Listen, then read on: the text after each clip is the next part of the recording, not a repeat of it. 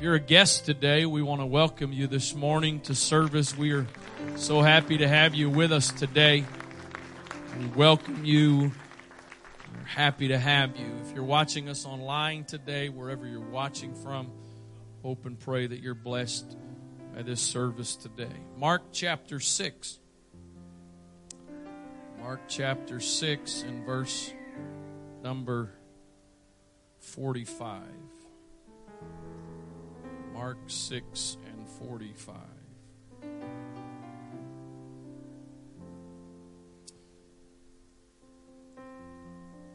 It says, and straightway, and means immediately, and the immediately is after Jesus has just fed 5,000 people with two small fish and five loaves of, or not loaves, more so five biscuits. And so it's from that, it says, straightway he constrained his disciples to get into the ship. Now I want you to, it's not going to be the focus, but I want you to get that part. Jesus instructed, he commanded basically his disciples to get in the ship. It wasn't their idea. Wasn't their idea. They didn't come up with it. He told them to get in the ship and go to the other side before unto Bethsaida. He told them to get in, and he told them to go to the other side. While he went away with the people. And when he had sent them away, he departed into a mountain to pray. And when even was come, the ship that he told them to get into to go to the other side. You know, I think sometimes we forget a weather forecast is just that. It's a forecast. It's not a guarantee. It's not, you know, I know it must be a frustrating thing, those in the areas that are more prone to get hurricanes than us, but many people boarded up businesses and houses and all that last weekend, and then they get all upset at the government or the mayor or whatever for encouraging that, and nothing happens. I don't quite understand that. I think you'd rather be relieved that in that situation your efforts were in vain. That would be kind of nice. But Jesus is not a weather forecaster. He knows everything. And he knew, this was my point a moment ago, he knew when he told them to get into the ship to go to the other side, he knew that they were going to be in these circumstances. When even was come, the ship was in the midst of the sea, and he alone on the land, and he saw them toiling in rowing, for the wind was contrary. He knew they were going to get into a contrary wind. It wasn't an accident. It wasn't coincidence. He knew when he told them to go exactly what they were going to encounter. He saw them toiling, for the wind was contrary unto them. And about the fourth watch of the night, he cometh unto them, walking upon the sea, and would have passed them by. He comes walking on the sea, and I want to draw your attention to the last phrase in this verse. He would have passed them by. Father, thank you for the privilege of being in your presence today. Thank you for the privilege of being able to worship and exalt your name. Thank you for your spirit that's in this place today. Thank you for the way in which you have already worked and ministered to us. Thank you for how you have touched lives here today. And I thank you that you're not finished in this service, that your spirit is going to continue to work. I trust, God, that your word would speak to hearts and lives here today, that you would minister through your word. Not a sermon this morning, but let it be a message that would be find good ground in someone's heart today. Trust you and depend on you today, Lord, in Jesus' name. In Jesus' name. Amen. God bless you. You may be seated. He sends them to the other side. That's the other point. They should have had some confidence in the fact he said go to the other side. And if he said go to the other side, we are going to the other side. It doesn't matter what we encounter. It doesn't matter what the obstacles are. We are going to the other side. I realize, and at least in the way it comes across in this verse, I realize that wasn't necessarily something that he was emphasizing in some kind of profound way when he said, you get into the boat and go to the other side. I would have imagined that to them it was probably just like sort of a casual statement. Get in the boat, go to the other side. But when he said, get in the boat and go to the other side, he knew exactly what they were going to face, but he knew that ultimately they would get to the other side. I don't know what your circumstances are today. I don't know what you're facing today, but I do want to tell you there is absolutely not one single thing that you are encountering in your life right now that Jesus Christ did not know about it before you even knew about it. He already knew. The Bible tells us in principle that before we get into a situation, He's already planned the way out. He's already got it figured out. In fact, Paul says it this way in one talking about Abraham, but he says, God calls those things that are not as though they were. So when he said go to the other side, he meant you're going to get to the other side. But they get into the boat, and you got to understand these are skilled sailors. These are skilled fishermen that are in this boat. These are not just, casual. They didn't just go down and rent a boat for the afternoon. They knew the waters. They knew how to deal with some serious situations. They were experienced in it, but they have encountered a storm that they can't quite handle. And Jesus is watching. There's another important point. Jesus is watching.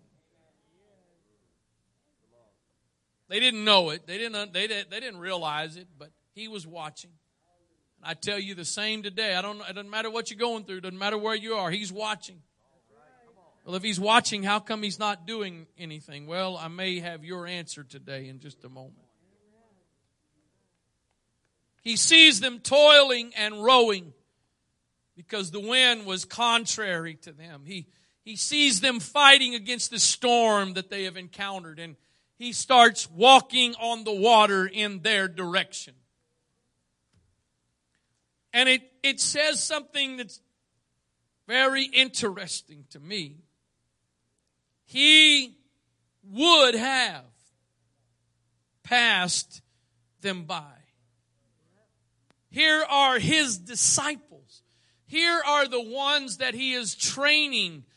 Here are the ones that when He's done with His time on this earth, He's going to entrust the continuance of what He started with them. These are people He spent time with, cared about. These are people that He knew very well, and they knew Him very well. But the Bible says He would have just passed on by. He would have just walked right by. But wait a minute. They were in need. They were in turmoil. They were in trouble. They needed some help. And He would have just passed them by.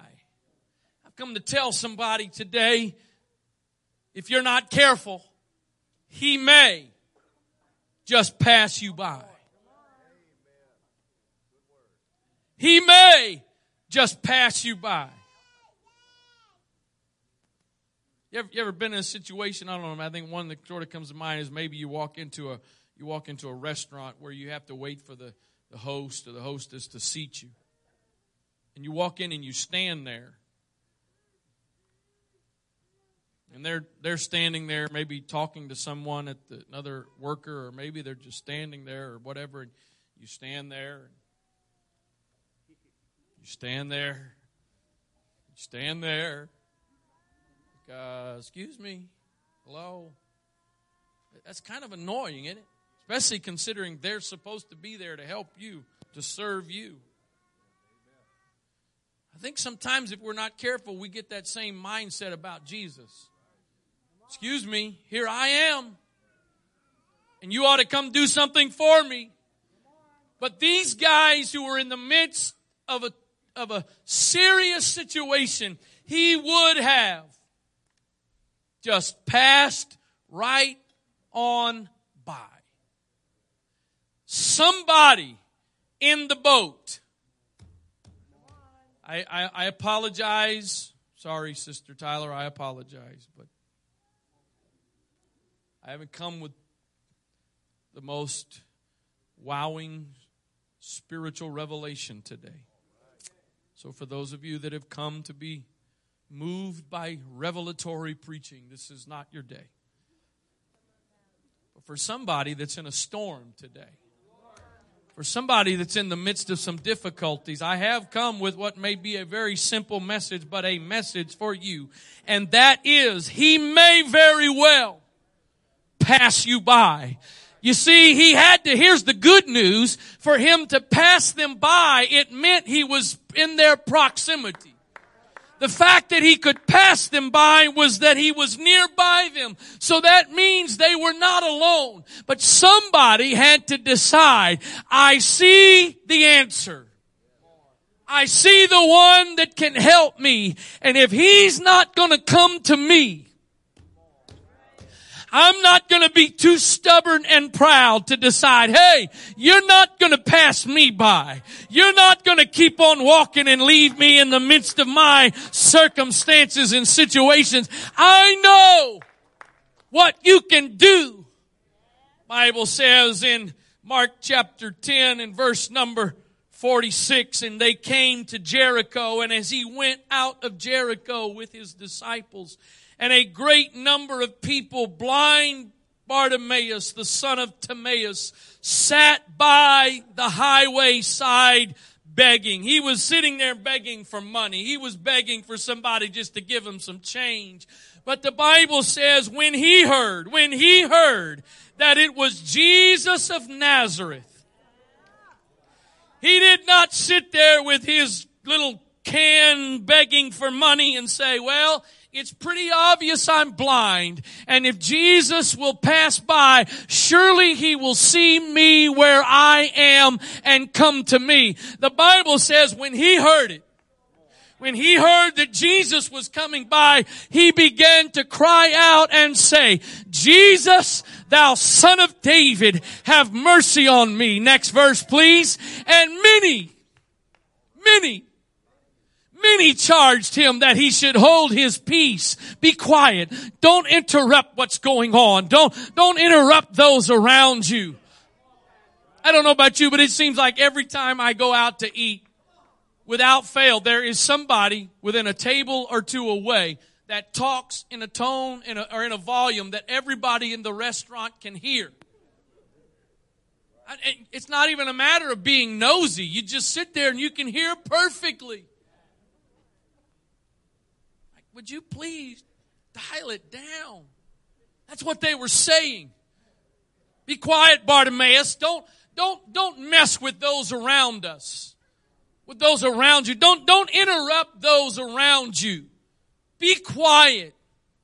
The Bible says that when they did that, he cried the more a great deal. So, he kind of called out at first. But when they said, be quiet, you need to settle down, he not only did he not settle down and get quiet, but he cried even more, thou son of David, have mercy on me. He realized I am at a point in which the answer to my need may pass me by, but I refuse to let it pass me by.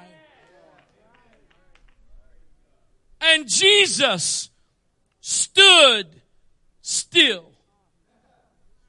But when did he stand still? Not when he noticed that there was a blind man. He stood still when he heard that there was somebody that had enough hunger and desperation to say, I realize the opportunity that is in front of me, and I will not let it pass me by.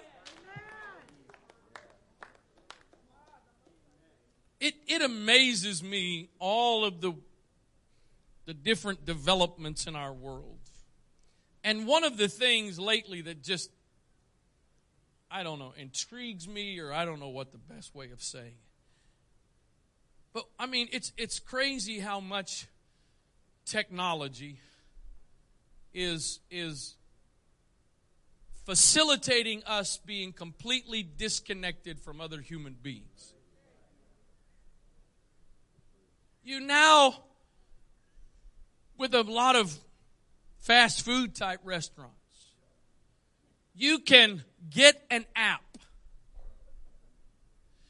Order your food before you get there.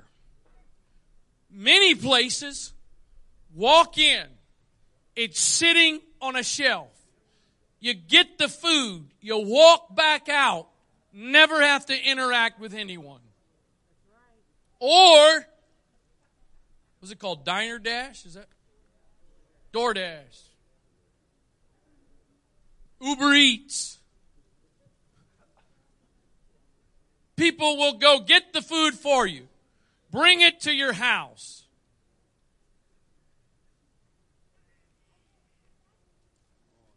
I got bad news for you today. Jesus doesn't run Uber Eats.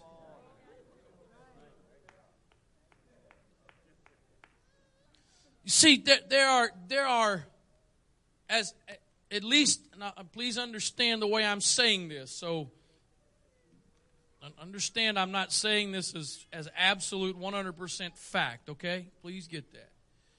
But when I start to think of the miracles Jesus did, the ones that I can recall off the top of my head, the majority of the ones that I can think of, Jesus did not. Somebody say did not. Jesus did not initiate the miracle. There are some. One of them, there was a woman whose only son, she was a widow, and her only son had died, and they were in the funeral procession, and without her saying anything, Jesus went up, stopped the funeral procession, told the boy to get up, and he got up. There was the man laying. He had been crippled for all his life, or most of his life, laying at the pool of Bethesda, waiting on a miracle, and Jesus comes to him.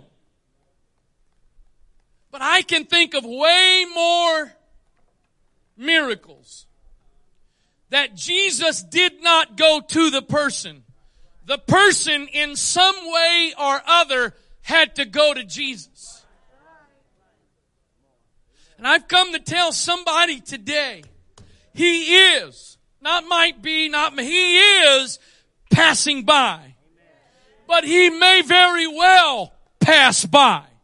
Unless somebody decides, you know what, I hear him passing by.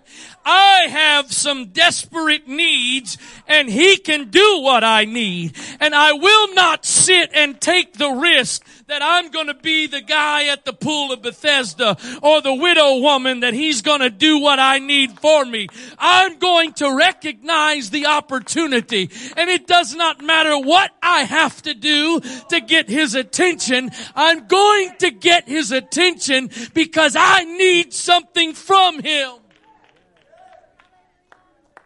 The Bible tells us about a woman who had an issue of blood. It says she had spent 12 years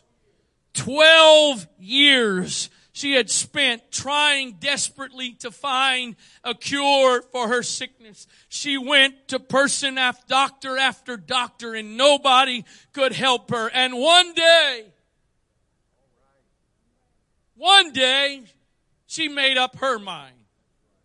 There is someone who can do something about what I need.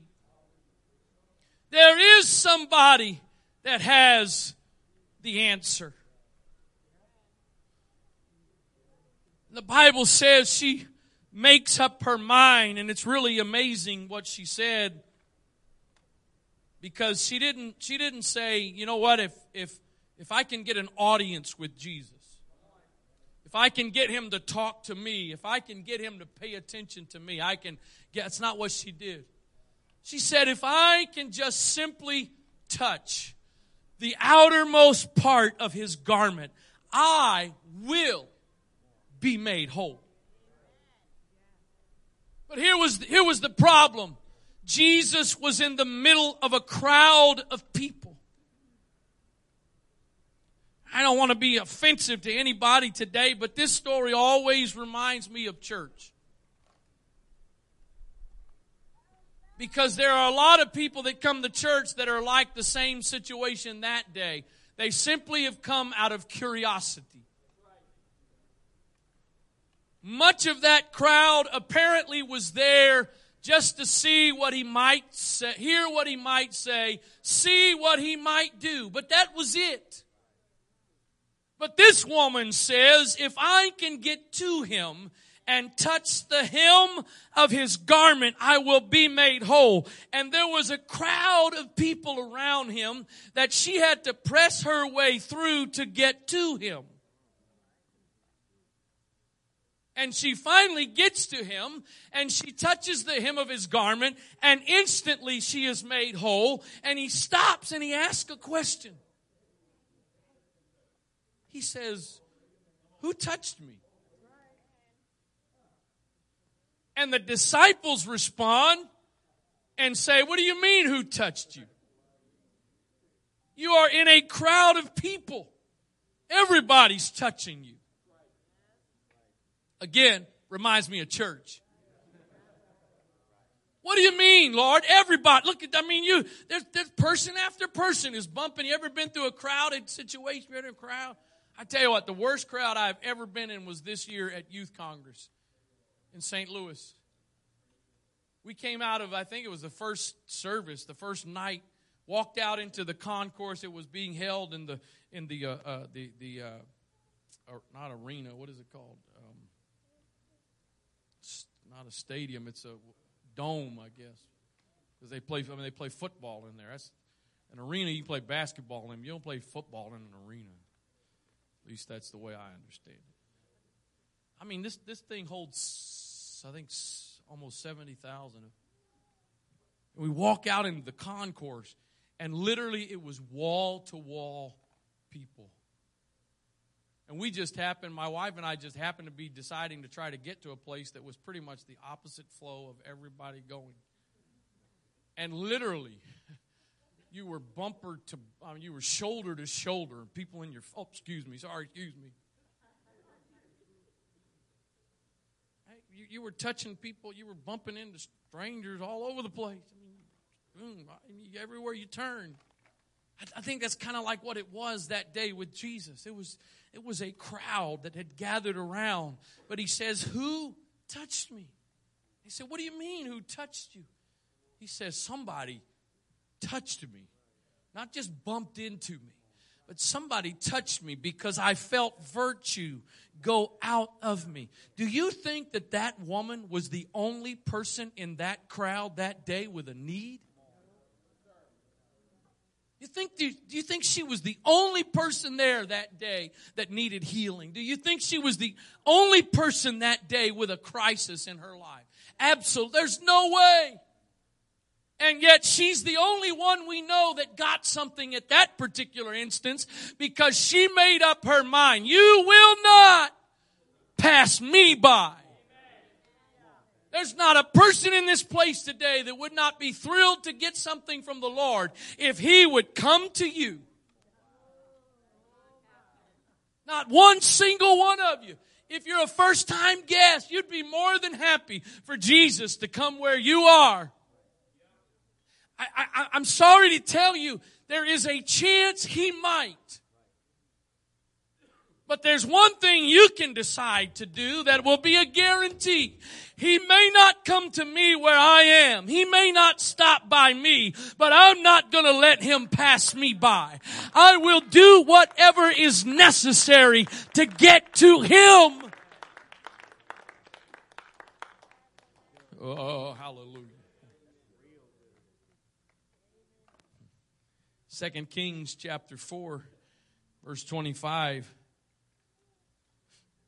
A little bit of context here is there was a woman, she was childless. And she knows, she gets an idea of who Elisha the prophet is. And she says to her husband, we need to make a room so that whenever the man of God passes by, he has a place to stay.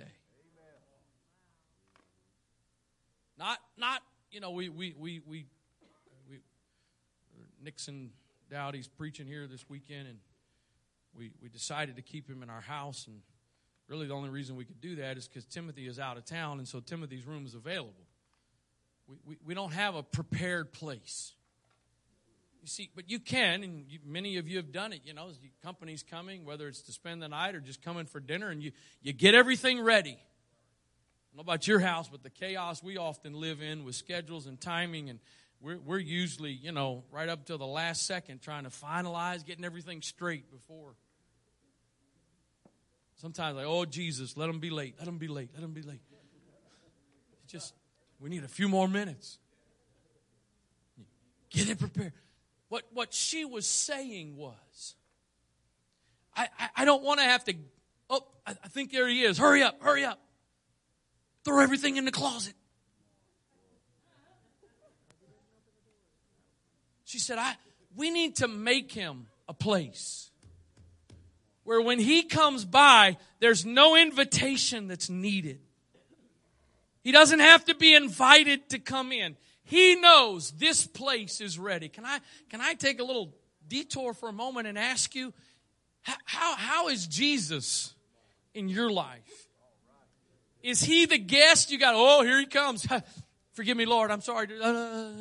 Okay. So good to have you. Or is there a place that is prepared for him alone, that he is welcome to occupy?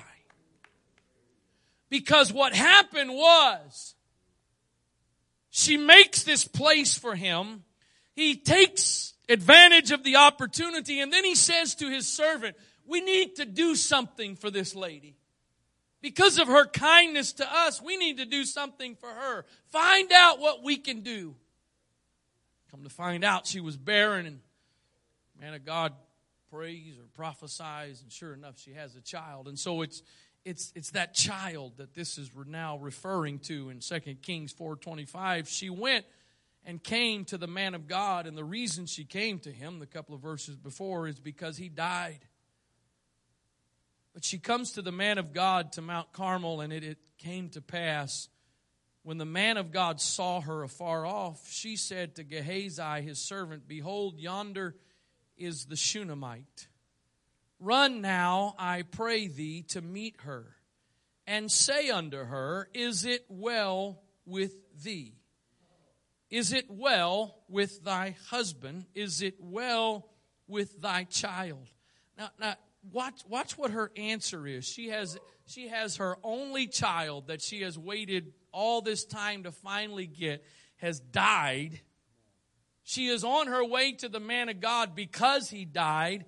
The servant comes and says, is everything okay? And she says, it is well. Now, I think there's all kind of things you can take from that. But here's the context, the thing I want to take in the context of this message today.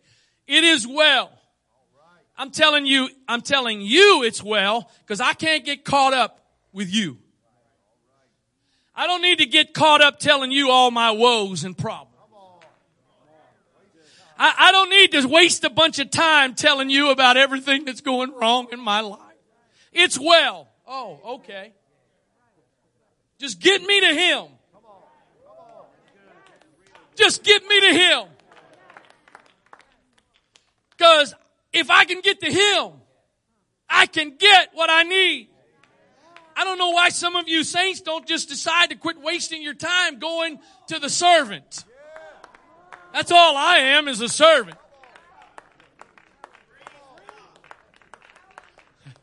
I don't need to know all your woes.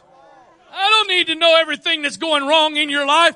How you doing? Oh, I'm doing fine, Brother Wright. Good to see you. I'm on my way someplace else. I love you. I appreciate you, but you can't do what I need. But I know somebody that can do what I need. And if I can just get to him, I can get the access to receiving what I need. The end of the story is he goes and prays and the child rises again. She knew. She knew. I know, I've said this before, it probably happens here, but where I've experienced a lot. You go to some kind, like we have an annual conference for our organization. You go there and you see people you see other preachers and you walk up and hey man, how you doing? Good to see you. Oh man, I'm doing great. It's crazy because everybody's doing great. Hundreds and thousands of people, and everybody's doing great. And you're telling everybody when they ask you how you're doing, I'm doing great. And you're like, God, please forgive me for lying. And they're doing the same thing, a bunch of them.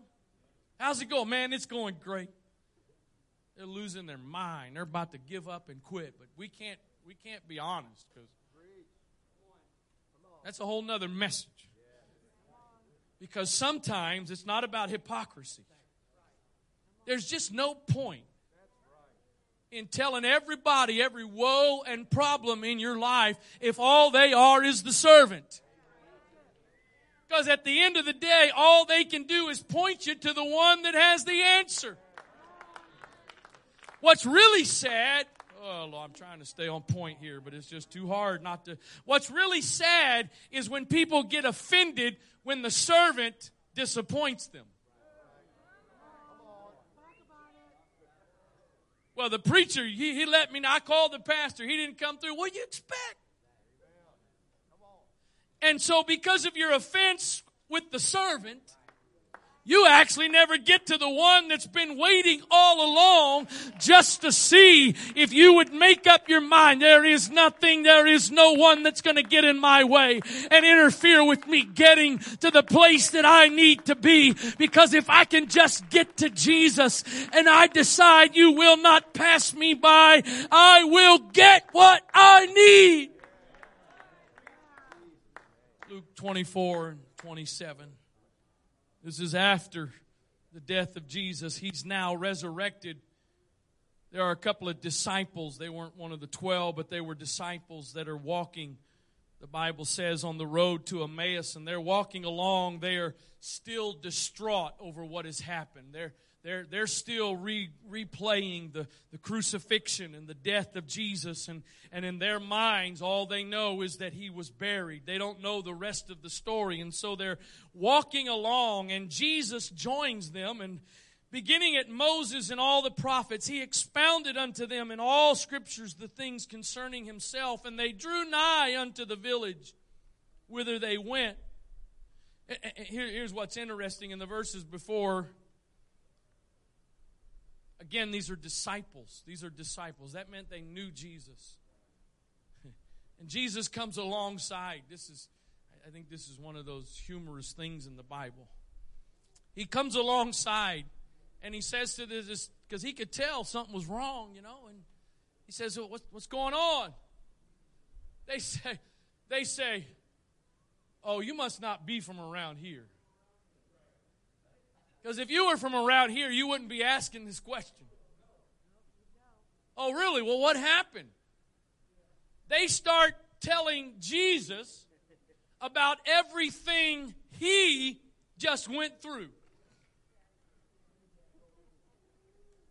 Oh, well, the one we were trusting and believing in, he was beaten and he had a crown of thorns put on, and then they hung him on a cross and he died, and they put a spear in his side, and then they put him in the grave. And I mean, can you see? You ever been in one of those situations where you really didn't want to smile, but it was hard? I can just see Jesus kind of looking away with a little bit of a smirk on his face. Tell me more. Tell me more about what happened to this guy. If we're not careful, we get in the same situation. We get so caught up in what's going on that we don't even recognize the very one that we're telling everything about is the one that knows all about it. And the reason he's there is because he wants to do something about it. But we got to recognize. Here it goes again. They drew nigh unto the village. They're almost to where they've been walking now with Jesus and telling him all this. They drew nigh to the village whither they went, and he made as though he would have gone further. He was just going to keep on walking. They were stopping, and he was going to go on. He would have gone on, but they constrained him, saying, "Abide with us, for it is toward evening, and the day is far spent." And he went in to tarry with them. And it came to pass, as he sat at meat with them, he took bread and blessed it and brake it and gave to them. And their eyes were open, and they knew him that he, and then he vanished out of their sight. I wonder if the reason why when he blessed the bread and brake it, they came to, maybe they were there another time when he blessed the bread and brake it. Wait, you're him. Yeah, but if all you're going to do is, I know, forgive me for using my imagination. I would hope you do the same thing because it kind of makes the Bible come to life. But I just see these two guys, even after Jesus joins them, I just see them kind of lumbering along, head down, wagging, never really taking the time to look up. And I tell somebody today, it's actually the theme. All those, if you're wondering what all those glasses are, it's the theme for back to school revival, and the theme for this year is look up. If this is the way you live, he very well may pass you by. If you get so caught up and weighted down with what's going on in your life, Jesus may come so close to you that he actually bumps into you. But if all you're doing is what you're looking down at what you're going through, if that's your focus, he may very well keep going. But if you get your eyes up and look around and recognize, wait a minute, I'm telling you about everything you already knew. You're the one that can do something about it. I don't know where you think you're going, but you're not going anywhere else until I get what I need. The Bible says in the Old Testament, Jacob is running for his life. Got his brother all mad at him, and he's running, and he lays down, he has this dream. He ends up in the presence of God, has this encounter with God. He wakes up, he says, "The Lord was in this place, and I didn't even know it." You know how many times people come to church and leave and go, "Oh, God wasn't there." It really is an extremely mixed blessing to sit up here. Very mixed blessing. You really have to work to purposefully decide who it is you're going to look at. I'm not trying to be mean. I am being honest. Because you look at some people, especially when I'm preaching, I look at some people, oh my God, I must have lost my mind. Because the look on their faces, and then sometimes even the body language, it's like, oh my goodness. But without fail, when I see those people, I also can look some other place, and I can see somebody, it's like, man, they're almost on the edge of their seat. They're like, yeah, tell me more. Yeah, come on, I'm listening. I need to hear what you're saying. And one person gets up and walks out like, I wasted my time today. And the other person walks out and they're like, God, thank you so much for knowing where I am and talking to me and giving me what's the difference? Same service, same God. The difference is one person decided, I cannot go without getting what I need. I will not be satisfied if I do not touch the hem of his garment.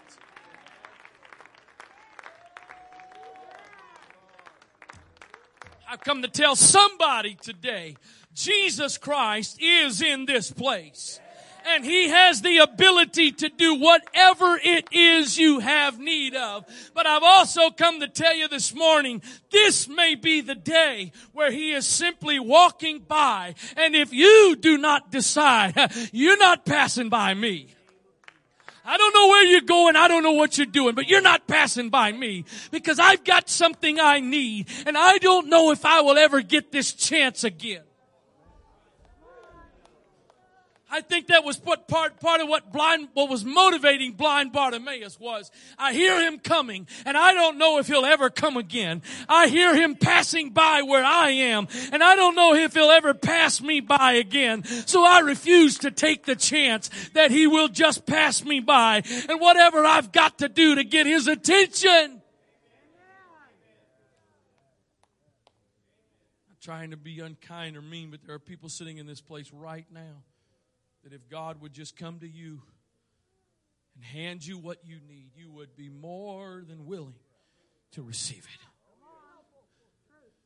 But you just haven't made up your mind yet. Am I willing to get out of my comfort zone? Am I willing to do something that may be out of, we all have our personality. We all have our personality. And then there are a lot of us that are, we're quiet, we're reserved, we're not very expressive. I don't care how quiet or non-emotional or reserved of a person you are. Every single person has something that will cause them to override their personality. You let an unexpressive, unemotional person. Let somebody be tragically injured in their family, and you'll watch somebody that may not be expressive become expressive. Or you watch somebody that may be very calm and reserved get news that they just got $1 million. They don't pre-record those. They don't video those things because you're gonna, hey, you have just won $5 million. Oh, thanks. I mean, I guess if you're a billionaire, okay, I guess that's like getting $5, Oh, great. But I mean, when you're making, $50,000, $60,000 a year, if somebody showed up and said, I am giving you no strings attached, $5 million. Oh, thanks. I could really use that, so appreciate it. You may be the rest of your life, you may have barely a pulse that says you're alive. But I guarantee in that moment, you will be going crazy. Hopefully there's nothing fragile nearby because something's going to get knocked over. Somebody's going to get... It's just a matter of how desperate you are. Just a matter how desperate you are to say, you know what? I didn't just come to church today because I got to come to church. And I didn't just come here today to go through the motions, but I've got something I need from God. I've got something that nobody else can help me with but Jesus. And I refuse to risk the fact that I will sit through a service and He will come find me. I will go to Him. I don't care who I got to push out of the way. I don't care who I've got to step over. I don't care how I have to act. I will get what I need.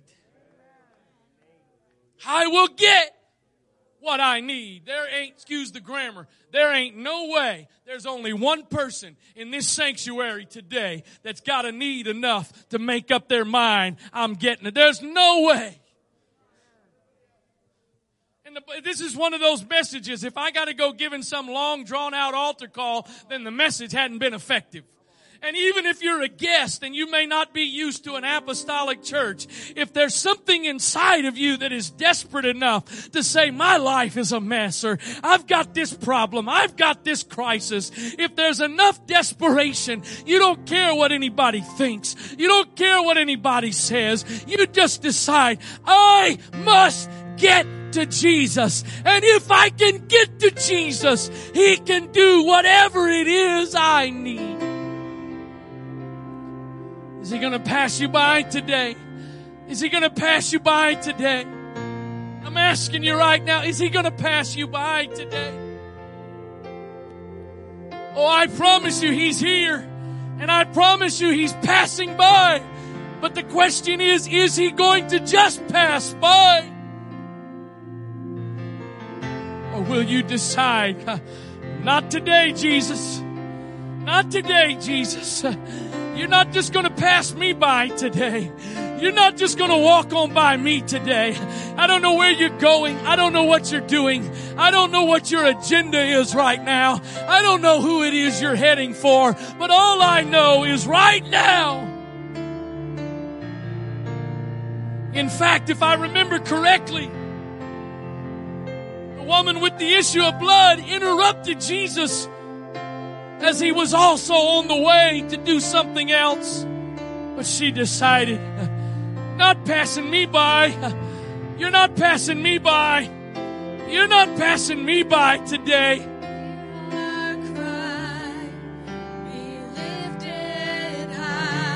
I'm going to get what I need.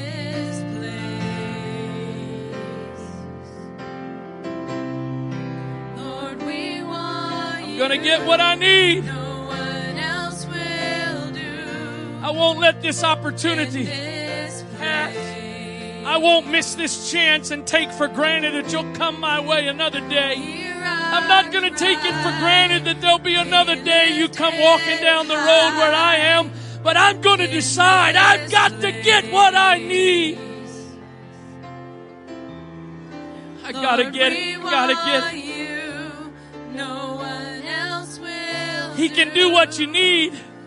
He can take care of your problem. He can fix the situation. He can save your soul.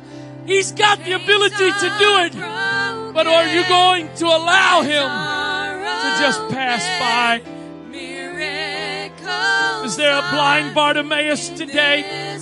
Is there a blind Bartimaeus today that's going to cry out? And if somebody tries to silence you, you're going to cry out even more. Jesus, thou Son of David, have mercy on me today. Jesus, thou Son of David, you're not passing me by today. You're not passing me by today. I will not let this opportunity be missed. You've got what I need, and I'm going to get it. You've got what I need, and I'm going to get it from you.